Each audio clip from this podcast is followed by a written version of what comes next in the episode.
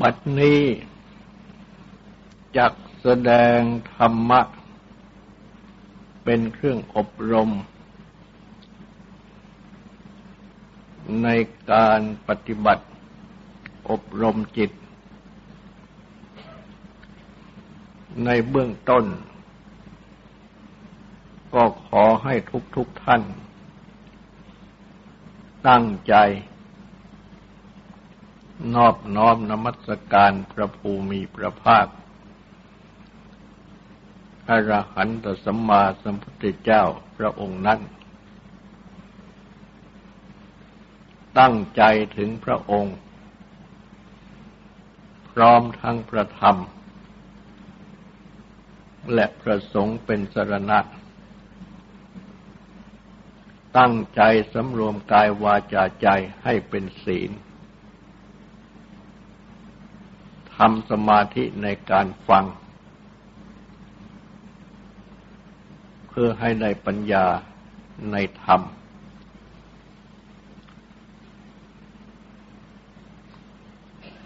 ความเห็นชอบ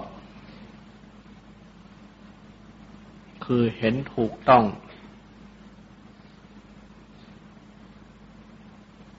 ในปฏิจจสมุปบาท ธรรมะที่อาศัยกันบังเกิดขึ้น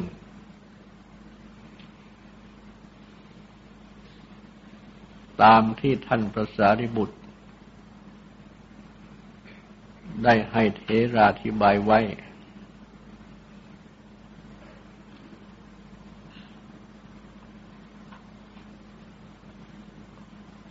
ฟังดู ก็เป็นเรื่องยากหรือเข้าใจยาก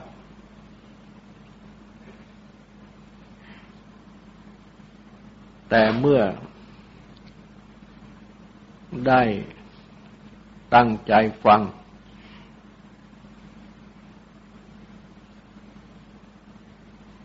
ทราบอธิบาย ของข้อธรรมะ นั้น ๆ และ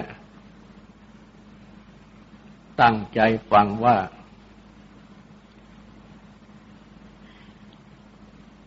ธรรมะนั้น ๆ เป็นเหตุปัจจัยที่เกี่ยวเนื่องกันเหมือนอย่างลูกโซ่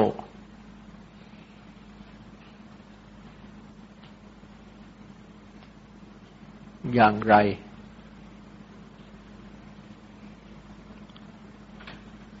แม้ตามที่ได้อธิบาย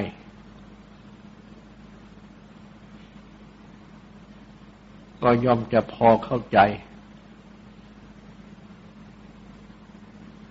ไปโดยลำดับ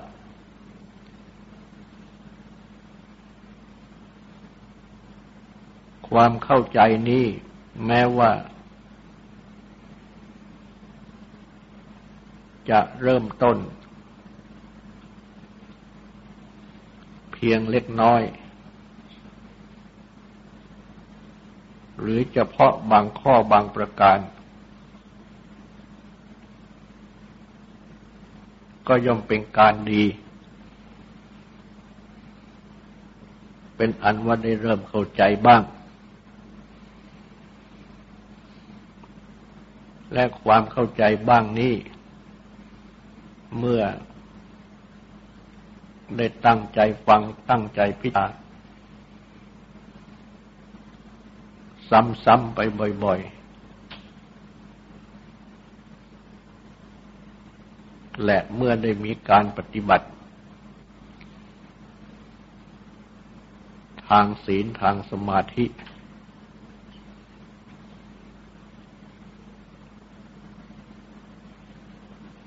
ประกอบกับปัญญาที่พิจารณา ก็จะทำให้เข้าใจมากขึ้นมากขึ้น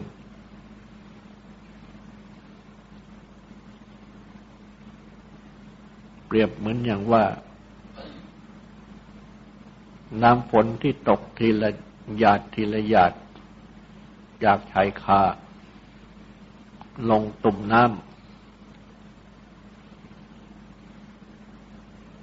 ก็ทำตุ่มน้ำให้เต็มได้ จากน้ำฝนที่ตกทีละหยาดทีละหยาดเท่านั้น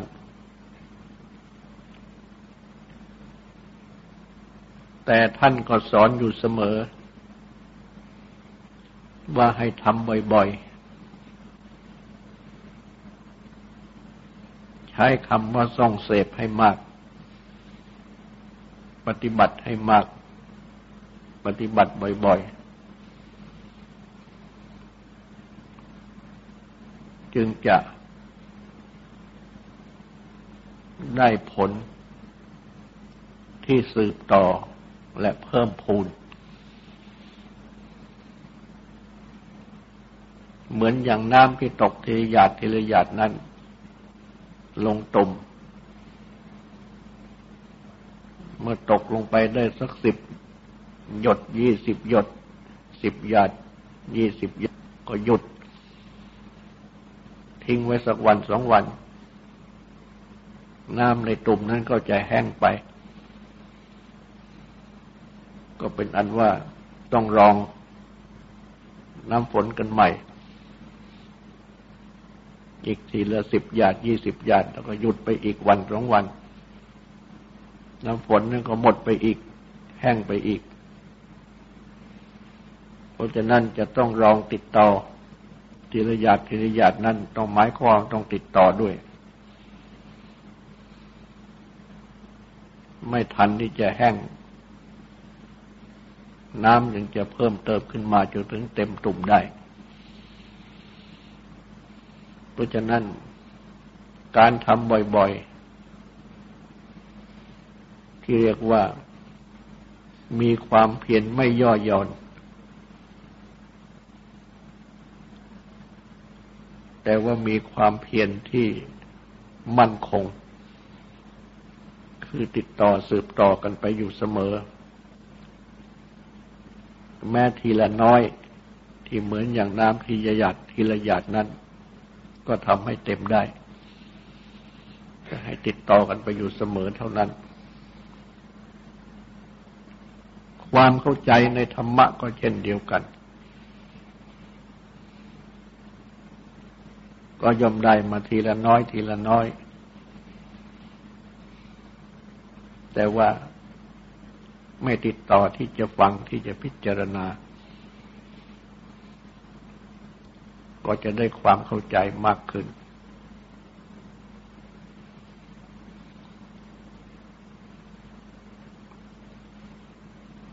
จะได้แสดงอธิบายต่อ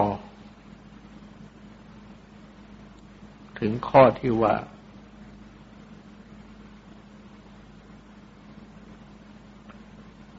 เพราะนามารูปบังเกิดขึ้น อาจตนะทั้งหกจึงเกิดขึ้น หรือว่าเพราะนามารูปเป็นปัจจัย อาจตนะทั้งหกจึงเกิดขึ้น ซึ่งสืบต่อมาจากเบื้องต้นเมื่อเพราะอาสวะเป็นปัจจัยอวิชชาเกิด หรืออวิชชาเป็นปัจจัยอาสวะเกิด อาสวะเป็นปัจจัยอวิชชาเกิดเนี่ยเพราะอาวิชชาเกิดสังขาร ความปรุงแต่งก็เกิด เพราะสังขารเกิด วิญญาณก็เกิด เพราะวิญญาณเกิด นามารูปก็เกิด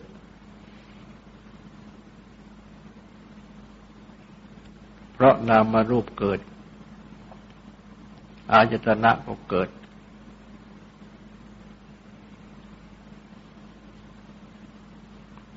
จะได้กล่าวถึงนามารูปเพิ่มเติม จากที่ได้อธิบายไปแล้ว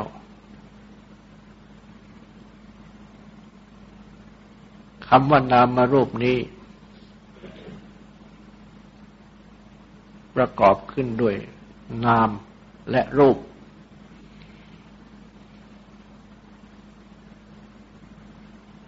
หรือว่ารูปและนาม แต่ว่าเมื่อเรียกคู่กัน ย้ายเอานามไว้ข้างหน้า เป็นนามรูป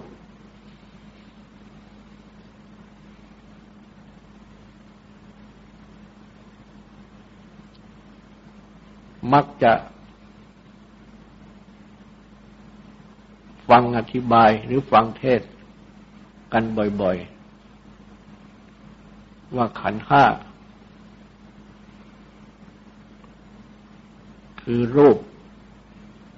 เวทนา สัญญา สังขาร วิญญาณ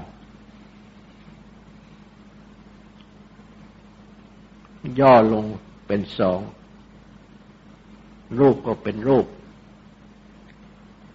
เวทนา สัญญา สังขาร วิญญาณเป็นนามโดยมากก็ เทศกันหรืออธิบายกัน ดังนี้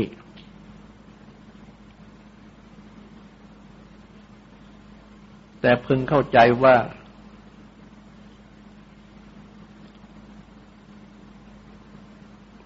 ไม่จำเป็นที่จะต้อง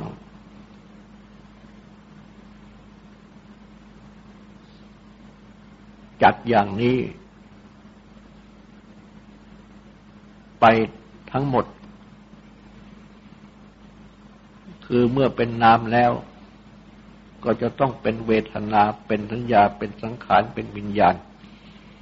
ในขันห้า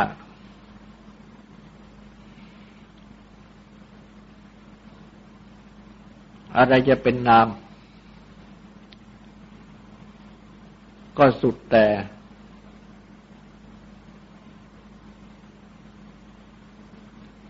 พุทธาธิบาย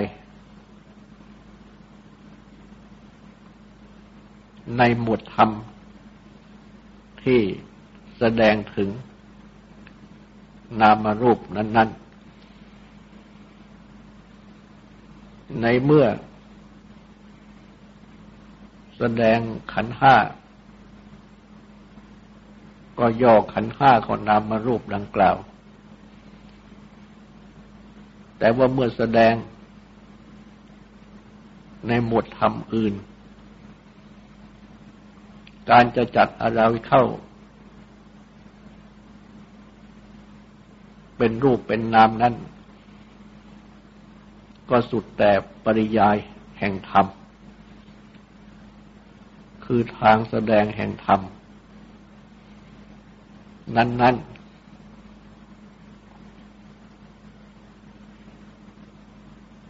ดังเช่น ในปฏิจจสมุปบาทธรรมะที่อาศัยกันบังเกิดขึ้นนี้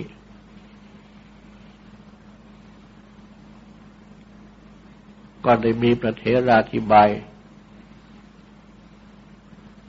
ถึงรูปและนามไว้แล้ว ซึ่งก็ได้แสดงอธิบายไว้ในที่ลี่แล้ว แต่จะขอกล่าวซ้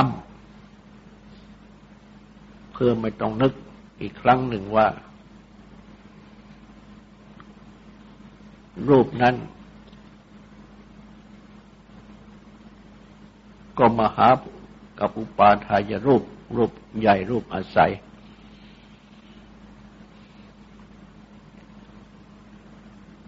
การอธิบายรูปก็ตรงกัน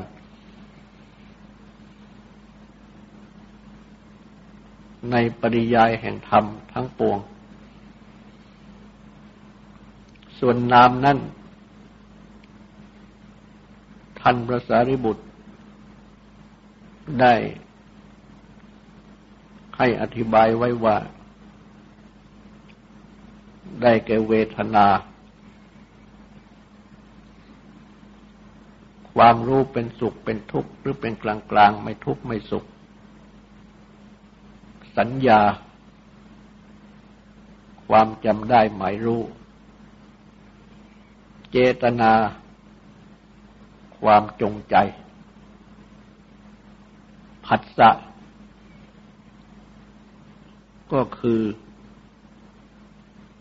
ความกระทบแห่ง อาจตนะภายในภายนอกและวิญญาณ รวมกัน คือเป็นความกระทบ แห่งอารมณ์ ถึงจิต ที่มีความแรง ให้เกิดเวทนาขึ้นได้ และ มณสิการ ความทำไว้ในใจ คือใส่ใจ ในอารมณ์นั้น ๆ ในเรื่องนั้น ๆ นามจึงได้แก่ เวทนา สัญญา เจตนาผัสสะและมณสิการดังกล่าว จะเห็นได้ว่า ไม่มีสังขารไม่มีวิญญาณ แสดงโดยชื่อไว้ในข้อนามในที่นี้ ทำไมจึงไม่แสดงไว้ ก็น่าจะเห็นว่า เพื่อที่จะให้ไม่เข้าใจสับสนในลำดับของธรรมะ ที่เกิดเนื่องกันเป็นสาย เหมือนอย่างลูกโซ่ที่คล้องเนื่องกันไปเป็นสาย ราะว่าสังขารและวิญญาณได้กล่าวไว้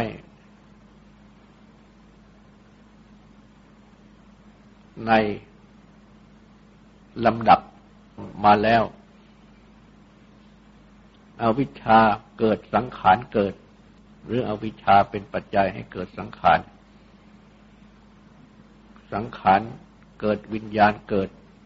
หรือว่าสังขารเป็นปัจจัยให้เกิดวิญญาณ วิญญาณเกิดนามรูปเกิด หรือวิญญาณเป็นปัจจัยให้เกิดนามรูป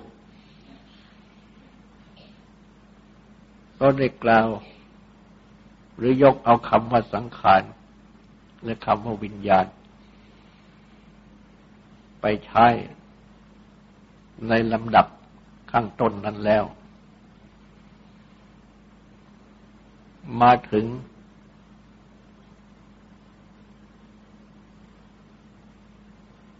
นามรูป เมื่ออธิบายถึงข้อนาม จึงไม่ใช้คำว่าสังขาร ไม่ใช้คำว่าวิญญาณ ในข้อนามนี้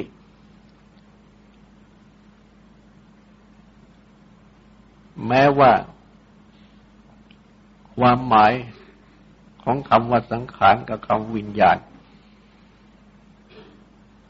ในลำดับที่กล่าวมาข้างต้น ในหมวดปฏิปฏิจจสมุปบาทธรรมะที่อาศัยกันมันเกิดขึ้นนี้ จะมีความหมายที่ แตกต่างไปจากความหมาย ของคำว่าสังขารและวิญญาณในขันธ์ห้าก็ตาม จะหากว่าเอามาใช้ในข้อนามนี้สำหรับในหมวดธรรมนี้ ก็จะทำที่ซ้ำกัน แม้เนื้อความจะต่างกันก็ตาม ก็จะทำให้เข้าใจสับสน จึงเอา เจตนาพัสสะมนสิการ มาใช้แทน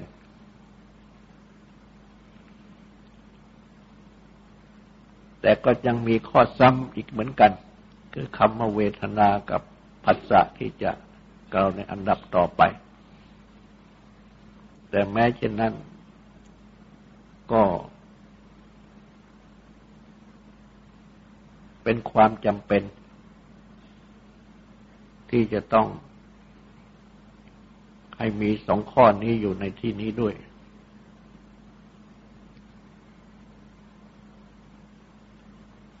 เพราะว่าสองข้อนี้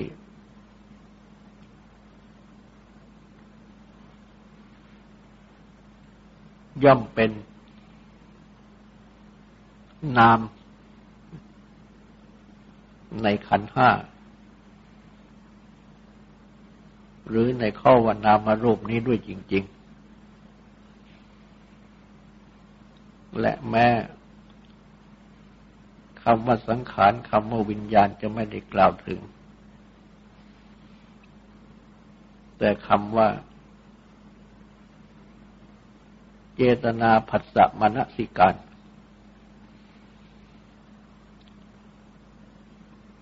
เจตนานั้น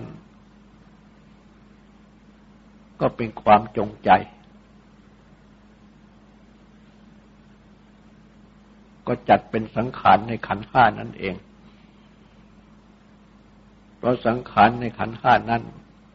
ได้แก่ความคิดปรุงคิด ตามสัญญาคือความจำหมาย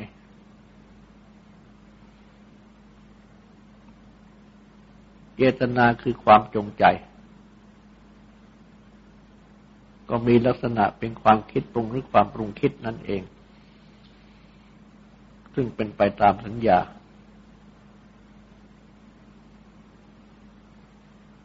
ผัสสะนั่นเล่า ก็เนื่องด้วยวิญญาณ ในขันห้า และมนสิการนั้นเล่าทำไว้ในใจ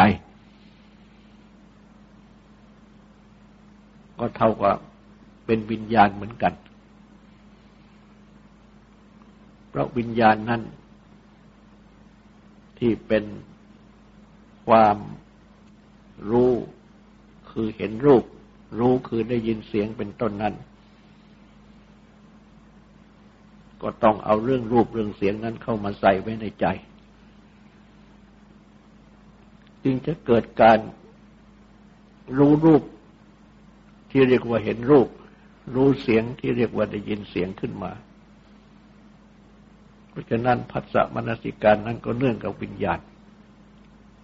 นี่จัดเข้าเป็นวิญญาณในขันห้าได้ แต่ใช้คำให้แตกต่างกันไปเสีย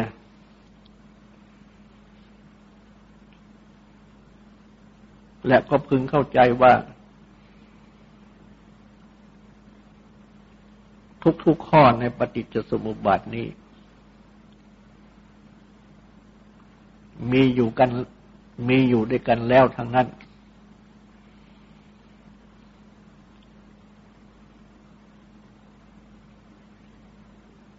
ในจิตนี้ หรือในกายและจิตนี้ของทุกๆคน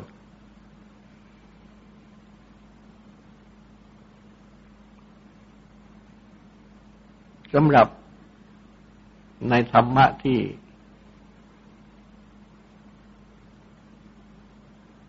แสดงถึงข้อที่อาศัยกันมันเกิดขึ้นดังกล่าวมานั้น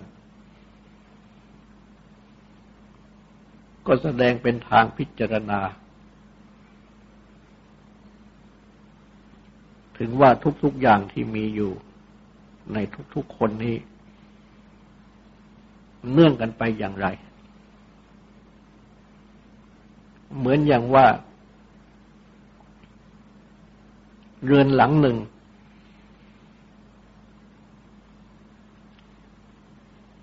ย่อมมีอยู่พร้อม ตั้งแต่ ฐานราก เสา และเครื่องทัพประสัมภาระทั้งหลายของเรือน จนถึงหลังคา มีอยู่พร้อม ทุกทุกอย่างเรานี้เมื่อต้องการที่จะแสดง ว่า ความประกอบเข้าเป็นเรือนทั้งหลังนี้ ตัว ทัพสัมภาระ มีเครื่องไม้เป็นต้นที่ประกอบเข้าเป็นเรือนนั้นทอนขึ้นไปอย่างไร ตั้งแต่รากฐานจนถึงหลังคา หรือว่าตั้งแต่หลังคาลงมาจนถึงรากฐาน เหมือนดังจะกล่าวว่า รากฐานมีก็มีเสา ตั้งขึ้น เมื่อมีเสาตั้งขึ้น ก็มีตัวพื้นเรือน ตั้งขึ้น อันประกอบด้วย ส่วนประกอบต่างๆของพื้นเรือน และเมื่อมีพื้นเรือน ตั้งขึ้นก็มีฝาตั้งขึ้น เมื่อมีฝาตั้งขึ้น ก็ย่อมมีประตูมีหน้าต่างตั้งขึ้น และเมื่อมีประตูหน้าต่างตั้งขึ้น ก็มีที่สุดของฝา เมื่อมีที่สุดของฝาก็ต้องเรามีหลังคา หลังคามีอะไรบ้างตั้งขึ้น ก็ต่อกันขึ้นไป จนถึงอกไก่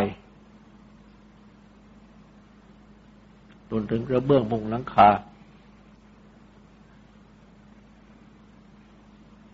เพราะฉะนั้นเรือนหลังหนึ่งที่ตั้งขึ้นมานั้น ก็ต่างเป็นปัจจัย อาศัยซึ่งกันและกันขึ้นไปดังนี้ ตั้งแต่รากฐานขึ้นไปจนถึงยอด หรือว่ายอดลงมาจนถึงรากฐานข้างล่าง นี่เปรียบเหมือนว่าเป็นเรือนไม้ได้ถุนโปรงเหมือนอย่างเรือนของชาวบ้าน ในชนบททั่วไป แม้วัตถุอื่นก็เช่นเดียวกัน และในการอธิบายของทัพสัมภาระแต่ละชิ้นนั้น เห็นว่าเพราะมีรากฐานจึงมีเสาตั้งขึ้นมาบนรากฐาน รากฐานนั้นได้แก่อะไร รากฐานก็เช่นว่าเป็นไม้เสาเข็ม เป็นคอนกรีตผสมด้วยปูนทราย หิน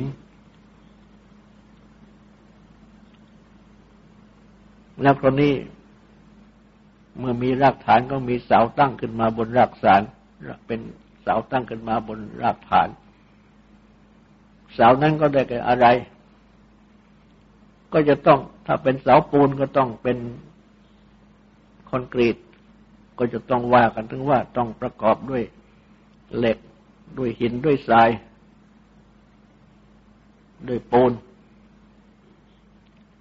ก็ซ้ำกันกับรากฐานนั่นแหละ แต่ว่า สิ่งที่ซ้ำกันนั้นมีหน้าที่ต่างกัน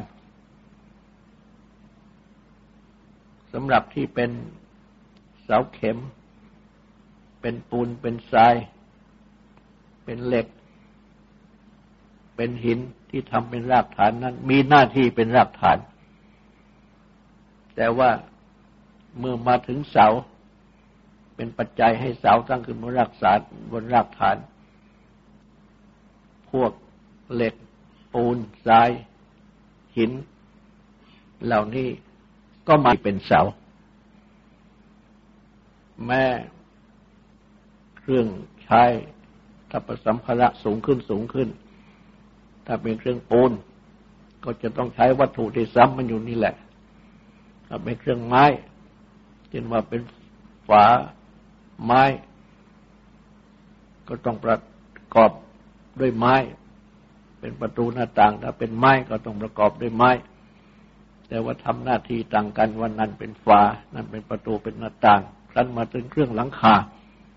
ถ้าหากว่าเป็นปูนก็ต้องใช้ วัตถุที่เป็นเหล็กเป็นปูนเป็นทราย เป็นหินนั่นแหละ แต่ว่ามาใช้เป็นเครื่องบนของหลังคาถ้าเป็นไม้ก็ใช้ไม้นั่นแหละ แต่มาใช้เป็นเครื่องบนของหลังคาจนถึงยอด ก็แปลว่า วัตถุที่มาประกอบ เป็นเรือนนั้น ก็ใช้ไม้ ใช้เหล็ก ใช้อิฐ ใช้ปูน ใช้ทราย ก็ตั้งแต่รากฐานขึ้นไปจนถึงหลังคาถ้าใช้ไม้ก็ต้องใช้ไม้เรื่อยขึ้นไปจนถึงหลังคานั่นแหละ เพราะฉะนั้นแม้ว่าวัตถุเหล่านี้จะซ้ำกัน แต่ว่าก็ใช้ทำหน้าที่ต่างกัน เป็นนั่นเป็นนี่ขึ้นไป ดังที่กล่าวมาแล้ว ชั้นใดก็ดี เมื่อพระพุทธเจ้า ทรงแสดงธรรมะที่อาศัยกันมันเกิดขึ้นนี้ ก็มีข้อที่ซ้ำๆกันอยู่ ในคนเหตุปัจจัยของกันนั่น แต่ว่าก็จำเป็นที่จะต้องซ้ำกันดังที่กล่าวมาในเมื่อเทียบกับบ้านเรือนที่กล่าวมานั้น แต่ว่าแม้ว่าจะซ้ำกัน แต่ก็ทำหน้าที่ต่างกันอวิชา ก็ทำหน้าที่เป็นอวิชาให้เกิดสังขาร สังขาร ก็ทำหน้าที่ เป็นสังขารที่เป็นปัจจัยให้เกิดวิญญาณ วิญญาณก็ทำหน้าที่เป็นวิญญาณ ที่เป็นปัจจัยให้เกิด นามรูป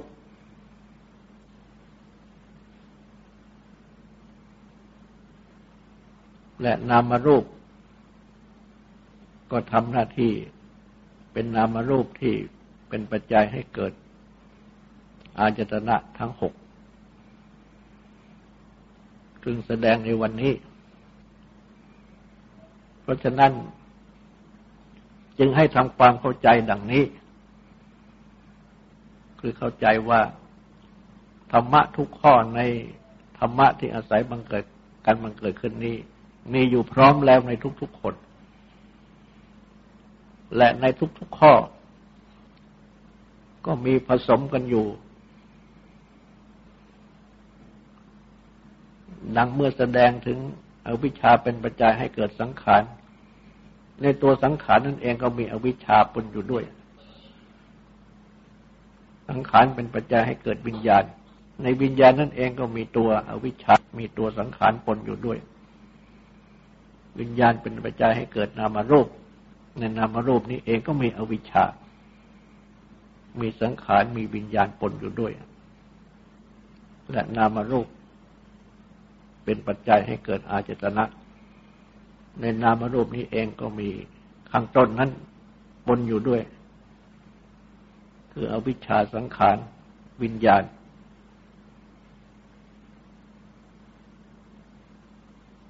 จึงจะเป็นนามรูป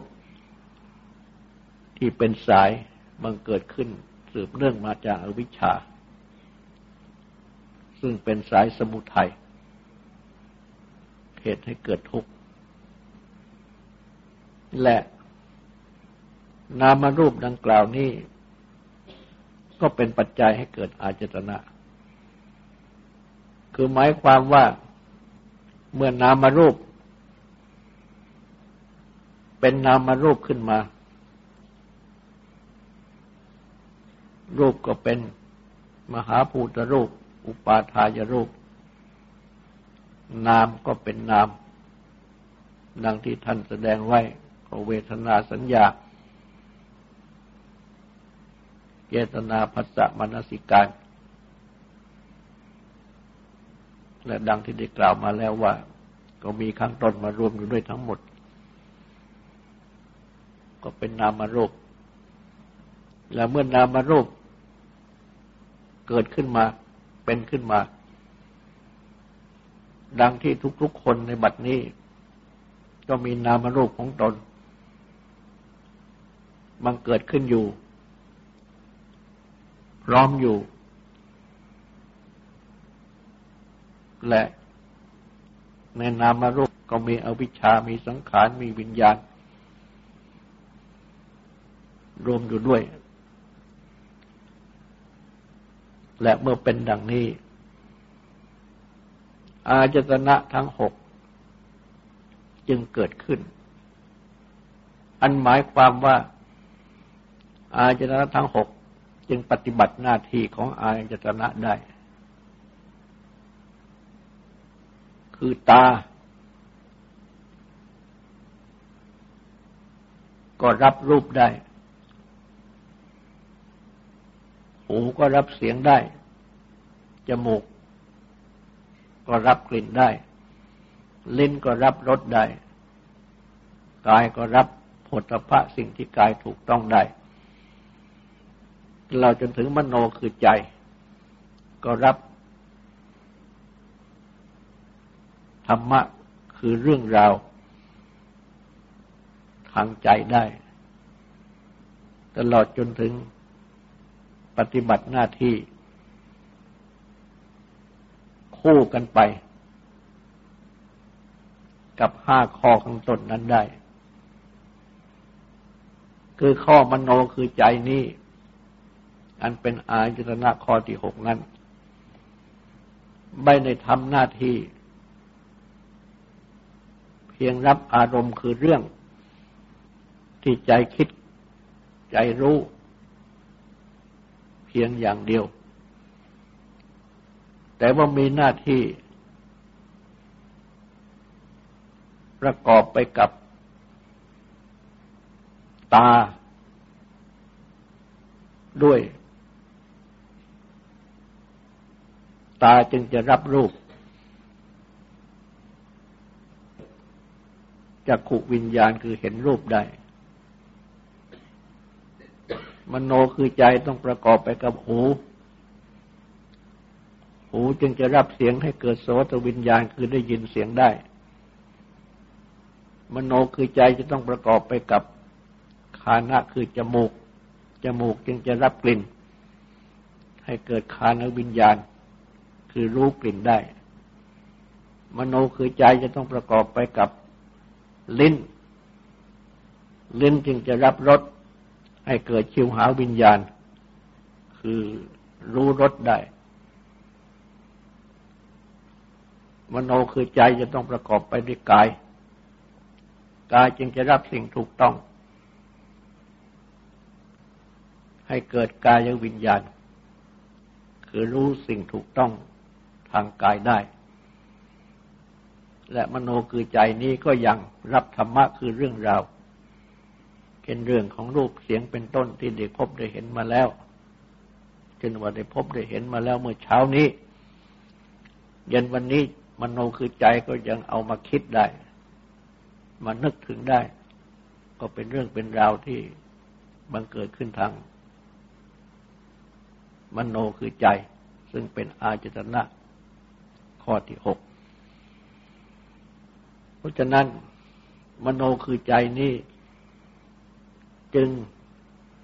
ต้องประกอบไปกับอาจตนะห้าข้อขังตนนั้นและต้องปฏิบัติหน้าที่ของตนเองได้ด้วย จึงเป็นอาจตนะข้อพิเศษ ในข้อนี้ ได้กล่าวมาหลายหนแล้ว ว่า เช่นกำอยู่นี่ มโนคือใจต้องฟังด้วย จึงจะได้ยินถ้ามโนคือใจไม่ฟัง เป็นว่าจิตไปคิดถึงเรื่องอื่น หูก็ดับทันที เสียงที่พูดนี้ก็จะไม่ได้ยิน ต่อเมื่อจิตตั้งที่จะฟัง ดังที่ได้เตือนตั้งแต่ข้างต้นแล้วว่าให้มีสมาธิในการฟัง มโนก็มาพร้อมกับจิต มาฟังเสียง เมื่อเป็นดังนี้หูจึงไม่ดับ หูก็ได้ยิน จึงได้เกิดโสตวิญญาณ คือได้ยินเสียง รู้เสียงขึ้นมาได้ เพราะฉะนั้น มโนคือใจนี้จึงเป็นสิ่งสำคัญ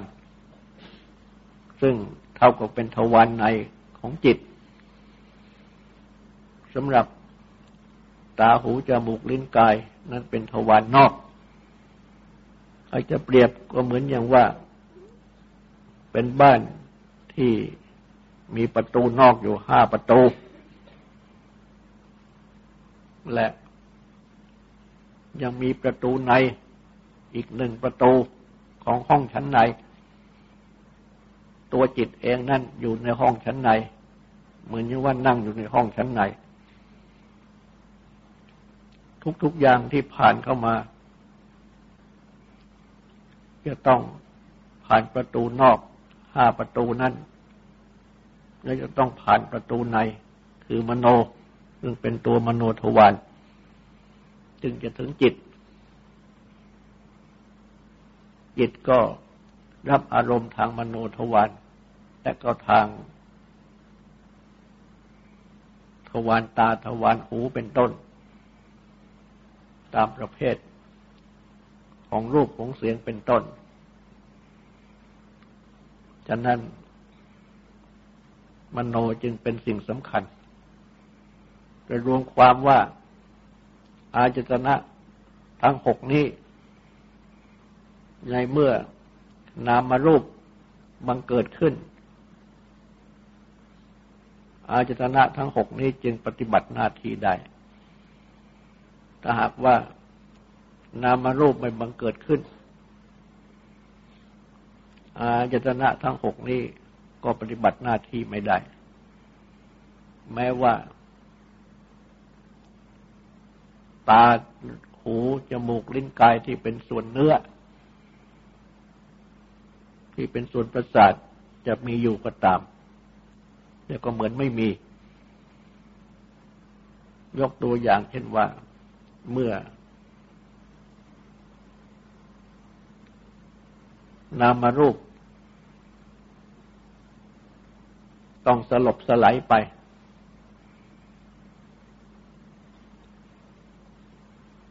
คือในเวลาที่สลบ หรือว่าแม้ในเวลาที่หลับสนิท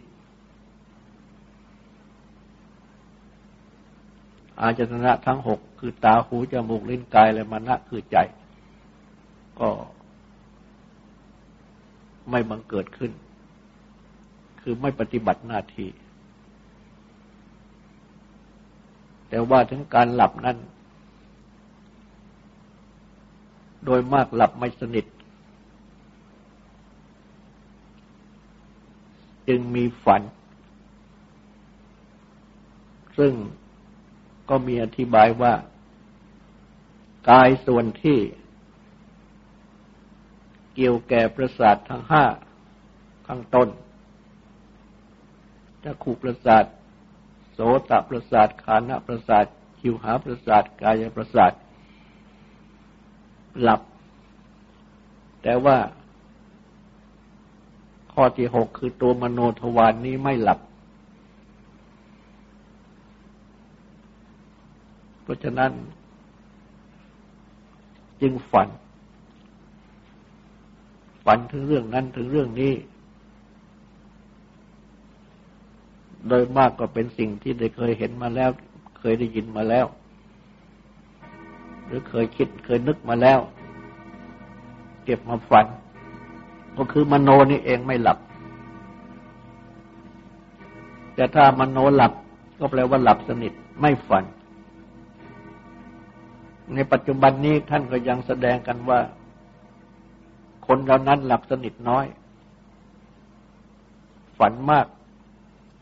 แต่ว่าฝันที่จำไว้ได้ ในเมื่อตื่นนั้นมีน้อย โดยมากจำไม่ได้ ต่อไปนี้ก็ขอให้ตั้งใจฟังสวดและตั้งใจทำความสงบสืบต่อไป